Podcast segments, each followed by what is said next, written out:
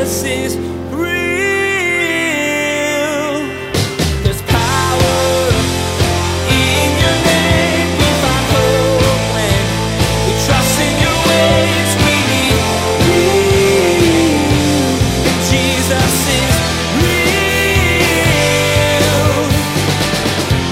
So the peace that we see in the Bible, the peace that Jesus came to broker on our behalf, is not something that we self-generate.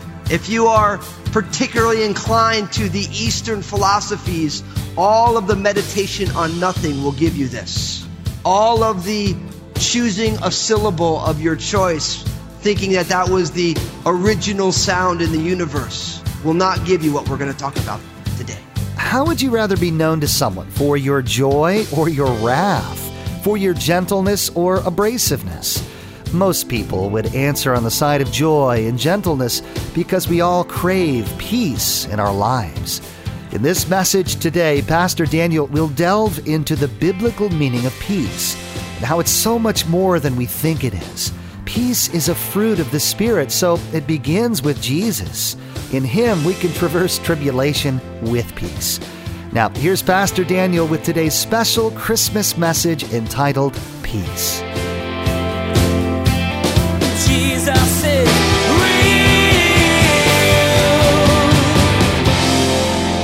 Get a sense that there's a theme going on here at Crossroads this Christmas season. And that theme is simply Jesus, the Christ of Christmas. In the midst of much preparation, running around, I made the mistake of trying to go to Cascade Station yesterday. And I mean, it's amazing. I mean, we're blessed. We live in America. We have so much, so much to be thankful for.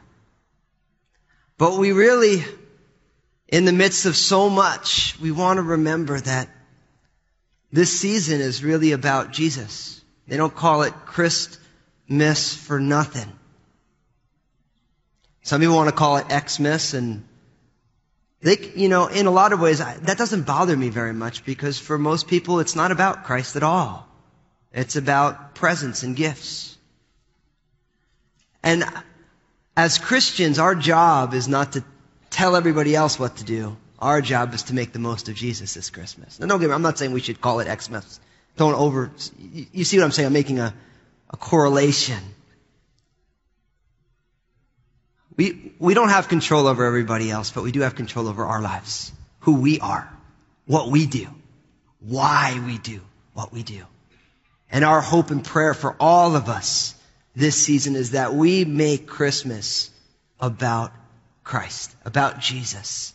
And that's why Pastor Bill and I are doing this series that we're calling Adventageous. That word Advent, it comes from the Latin word, which literally means the coming. And long before there was the Bible that we could read in our hands, the church put themselves on what they call a liturgical calendar, where different times of the year they'd focus on different things. And so the four Sundays before Christmas, they focused on Advent, the coming of Jesus, the birth of Jesus. And so, you know, as a church, we are unabashedly and will always be a Bible teaching church. That's what we do. That's what we'll always do.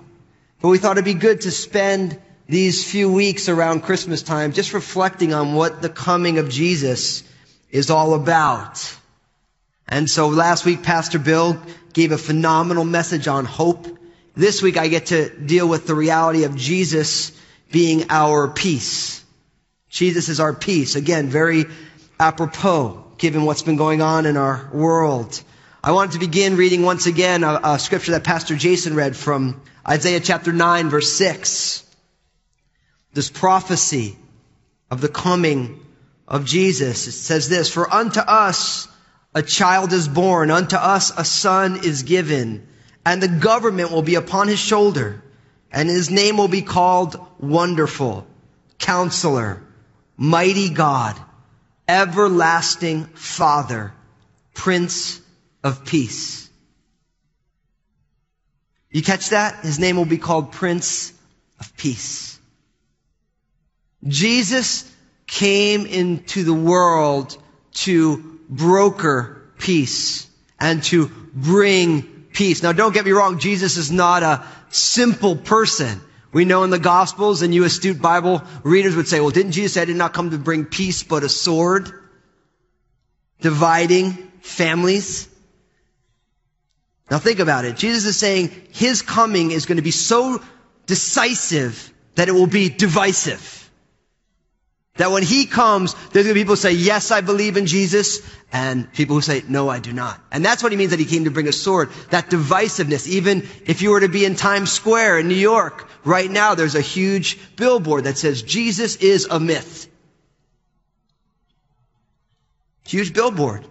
And hey, we applaud free speech. We're grateful for free speech. But the only thing I say when I read that, I say, well, prove it. Because somebody failed history in college. I mean, you can say that Jesus is a myth, but he's not a myth. I mean, let's be honest. We have three eyewitness testimonies in the gospel record alone. That's enough to convict in any court of law in America. So you can say things like that. We live in a country that we value free speech, and I value it. I'm grateful. I can stand up here and say the things I say to you because of that same law. But there are people who just don't believe in Jesus. They believe he's a myth, but I always say the same thing. Jesus Smith, prove it. And then they go into, they say, oh, well, you know, there's, in every culture, there's pictures of this. I'm like, so you're telling me that because in every culture there's a picture of someone like this, that Jesus wasn't real? I mean, are you kidding me? In every culture, there are leaders. Like, we have a George Washington. Somebody else has a somebody else. George Washington wasn't really, he was a myth because there was a great first president leader of that country. That is bad that's not even logical. But see, Jesus is so decisive in his coming that it can be divisive because some people believe and some people don't. But irrespective of where you stand with Jesus, God promised that Jesus would come to be the Prince of Peace. And we're going to spend our time today looking at that looking at what it means for Jesus to be the Prince of Peace. Now, common definitions of peace, things like freedom from civil disturbance, a state of security or order within a community provided by a law or custom, freedom from disquieting or oppressive thoughts or emotions, harmony in personal relations, a state of mutual concord between governments. These are all, in a sense, true definitions of peace as it relates to us, us as individuals, interpersonally, uh, governmentally and societally, all those things. But there's a, a commentator, a, a scholar named Cornelius Plantinga, who I believe nailed best definition I've ever read of the biblical concept of that word peace. I've shared this with you all many times before, but it's so good. I have no problem sharing it again. It's like your favorite meal. You just go back to that same place again. It tastes so good. Cornelius Plantinga. And I, I want to say this because oftentimes, I mean, Pastor Bill and I, we quote a lot of people. There's lots of quotations. Just because we're quoting someone doesn't mean we believe everything they've ever said or thought. And I'll be honest with you, I haven't even read much Cornelius Plantinga has about 15 books out and I read one. So when you quote somebody, just in the, just always think they're not agreeing with everything they say. They just agree with what they're saying right here. Make sense? Because sometimes as a teacher, you get in trouble. People say, oh, you quoted so and so and they believe this. And I'm like, I didn't quote all that stuff. I just quoted that one because he got that right. Listen to Cornelius Plantinga on peace. We call it peace, but it means far more than mere peace of mind or a ceasefire between enemies. In the Bible, shalom, which is the Hebrew word for peace, means universal flourishing, wholeness, and delight.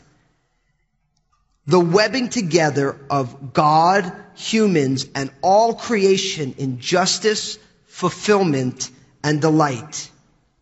It is a rich state of affairs where natural needs are satisfied and natural giftings are fruitfully employed all under the arch of God and in His love. Shalom, in other words, is the way things ought to be.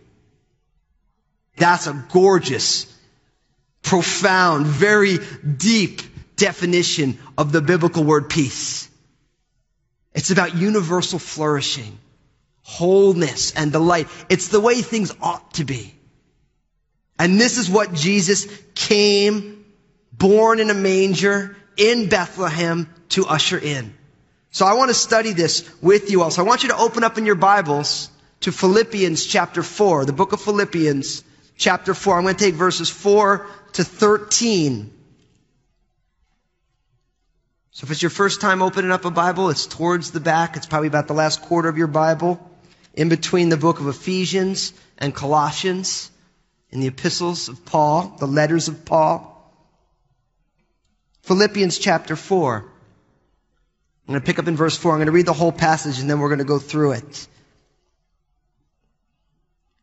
Philippians 4 4. Rejoice in the Lord always. Again I say, rejoice. Let your gentleness be known to all men. The Lord is at hand. Be anxious for nothing, but in everything by prayer and supplication with thanksgiving, let your request be made known to God. And the peace of God, which surpasses all understanding, will guard your hearts and minds through Christ Jesus. Finally, brethren, whatever things are true, whatever things are noble, whatever things are just, whatever things are pure, whatever things are lovely, whatever things are of good report, if there is any virtue, and if there is anything praiseworthy, meditate on these things. The things which you learned and received and heard and saw in me, these do, and the God of peace will be with you. But I rejoiced in the Lord greatly that now at last your care for me has flourished again, though you surely did care, but you lacked opportunity. Not that I speak in regard to need, for I have learned in whatever state I am to be content. I know how to be abased and I know how to abound everywhere and in all things. I have learned to be full and to be hungry, both to abound and to suffer need.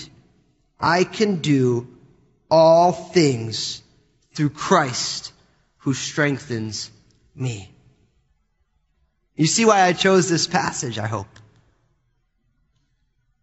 In verse 8, the peace of God, which surpasses all understanding, will guard your hearts and mind in Christ Jesus.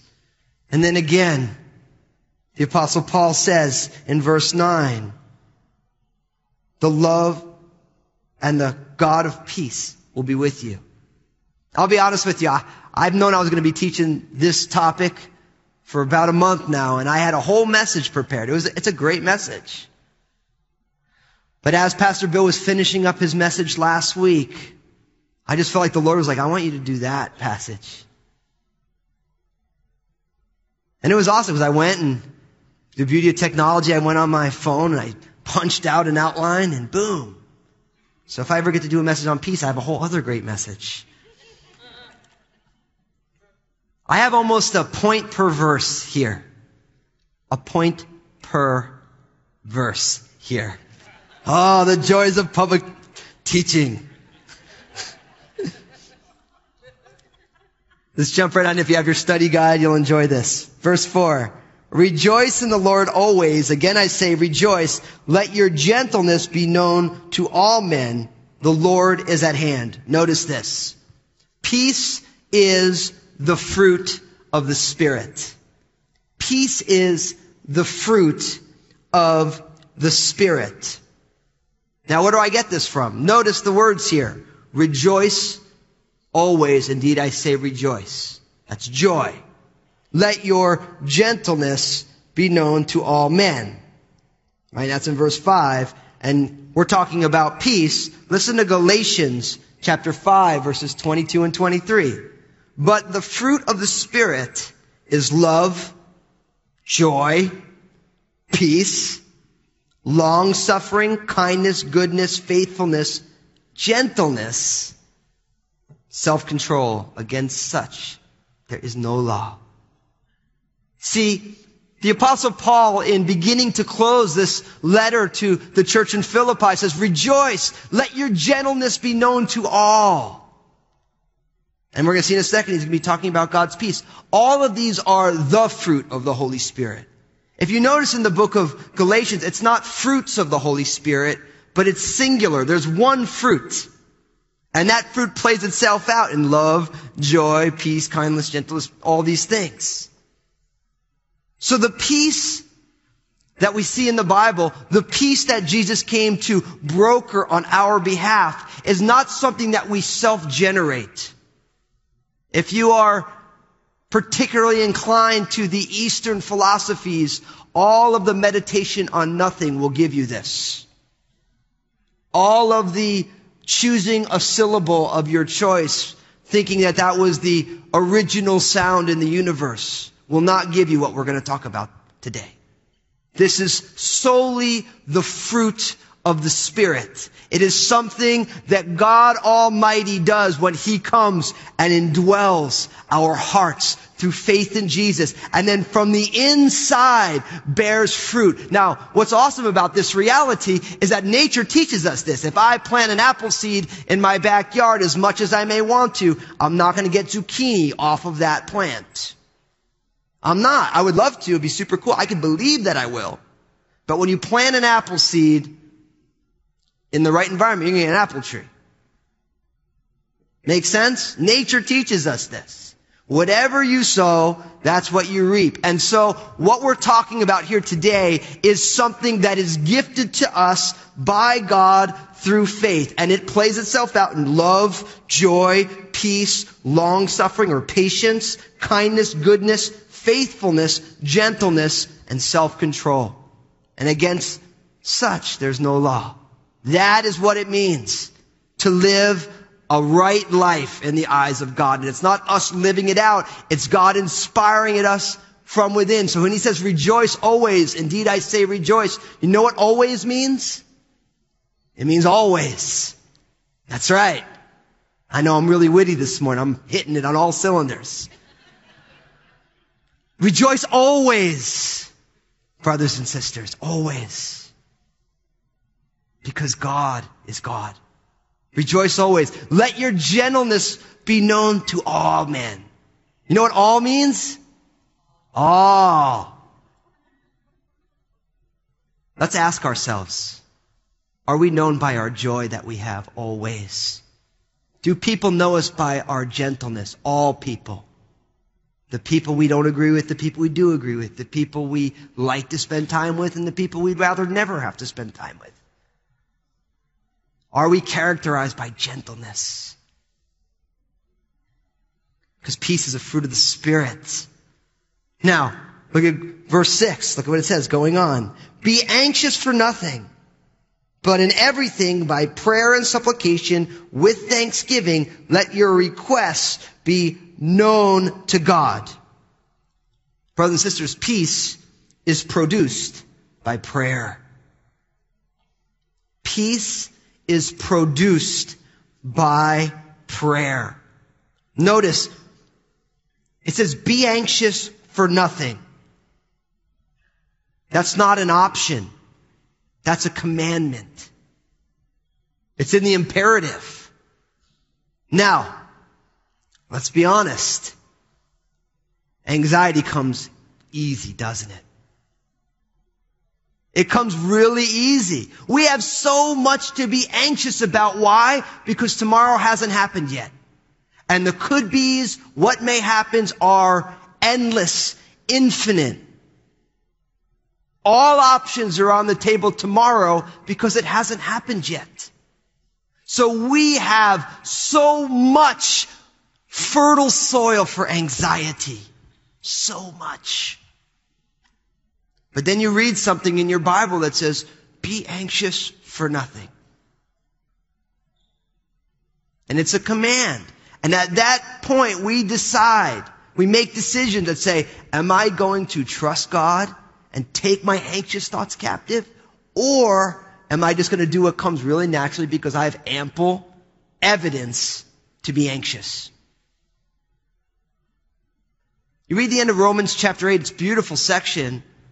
The apostle Paul, talking to the church in Rome, says, if God is for us, who shall be against us? Right? And our, our heart's response wants to say, nothing. But that's not what the apostle Paul says. He says all these things will be against us. Nakedness, peril, famine. When he says, if God is for us, who can be against us? He's not saying that there's nothing against us. He's saying infinite things are against us, but God is for us. And that's a huge thing, isn't it? The reality that in this world we will have tribulation, but we can be of good cheer because Jesus has overcome the world. And Paul ends Romans chapter 8 by saying, For I am convinced that neither death nor life, nor angels, nor principalities, nor powers, nor things present, nor things to come, nor height, nor depth, nor any created thing can separate us from the love of God that is in Christ Jesus our Lord. Everything can be against us, but God is for us. And we have infinite reasons to be anxious, except God is for us. And peace is produced by prayer. He says, doesn't just say, be anxious for nothing and give us no tools. He says, be anxious for nothing, and then he gives us tools. Look at what he says. But in everything. Now what does everything mean? Oh, you guys are hitting it today. A plus, A plus, smiley face, check mark. Everything means everything. In everything, notice, by prayer and supplication with thanksgiving, let your requests be made known to God. In everything, He gives us four attributes. Prayer, supplication, thanksgiving, and requests. I like that. The apostle Paul, he, he's excited by you guys as well. He's rolling with this. It's like, listen, don't ever be anxious. In nothing be anxious. In everything by prayer. Prayer is the word for the whole of our communion with God. God is the only person who gets the word prayer for our relationship. I can talk with my wife. I can preach to you all. But when God and I sit down and chat, we're praying. I'm praying. He's talking. God gets his own word for the whole of the communication that I have with him. That's the word prayer. Supplication. That's expressions of need. When you come to the Lord, you be like, Lord, I need X. That's supplicating. Notice, thanksgiving, gratefulness for any and all things. For most of us, the thanksgiving piece of prayer is the one that we really need to lean into because talking to God, as Christians, we, we know that we do that. We like doing that. We have prayer meetings, all these things. Asking for expressions of need, that comes really naturally. But simply saying, God, even if you don't do this, you're a rock. You're the best. I mean, Lord, it's so cool that you still have time in your day planner for me and my stuff. You're the nicest person I've ever met, Lord. You're the kindest person I know, Lord. Your sense of humor is wicked funny. Thank you, God, for, for loving me, for bearing with me. That Thanksgiving pace. And then let your requests be made known to God. Notice Paul's idea of being anxious for nothing is not a calling to apathy. It's not a calling to inaction. Instead, it's saying commit your life to God and trust Him for the outcome. Jesus is real. Well, thanks again for joining us for today's edition of Jesus is Real Radio with Pastor Daniel Fusco. The Christmas season is a time for family and friends, but it can be stressful. The list of things to do can be daunting, and finding just the right gift can be a challenge as well. Have you thought about giving God's Word? Giving the gift of God's Word is the perfect gift for anyone. We might have just what you need. Throughout the month of December, we would like to offer three special Christmas messages on a single CD to anyone who supports the ministry of Jesus is Real Radio with a gift of $25 or more. These special Christmas messages are entitled A Housing Crisis, Oh Christmas Tree, and Peace. To support Jesus is Real Radio, log on to JesusIsRealRadio.com and click on the partner option in the main menu. Again, for anyone who supports Jesus is Real Radio with a gift of $25 or more through the month of December, we will send you a single CD with three special Christmas messages A Housing Crisis, Oh Christmas Tree, and Peace. So log on to JesusIsRealRadio.com and select Partner from the main menu to help support Jesus is Real Radio, and we'll send you a special Christmas CD as a thank you. On behalf of Pastor Daniel and the entire production team, we want to wish you a Merry Christmas and a Happy New Year.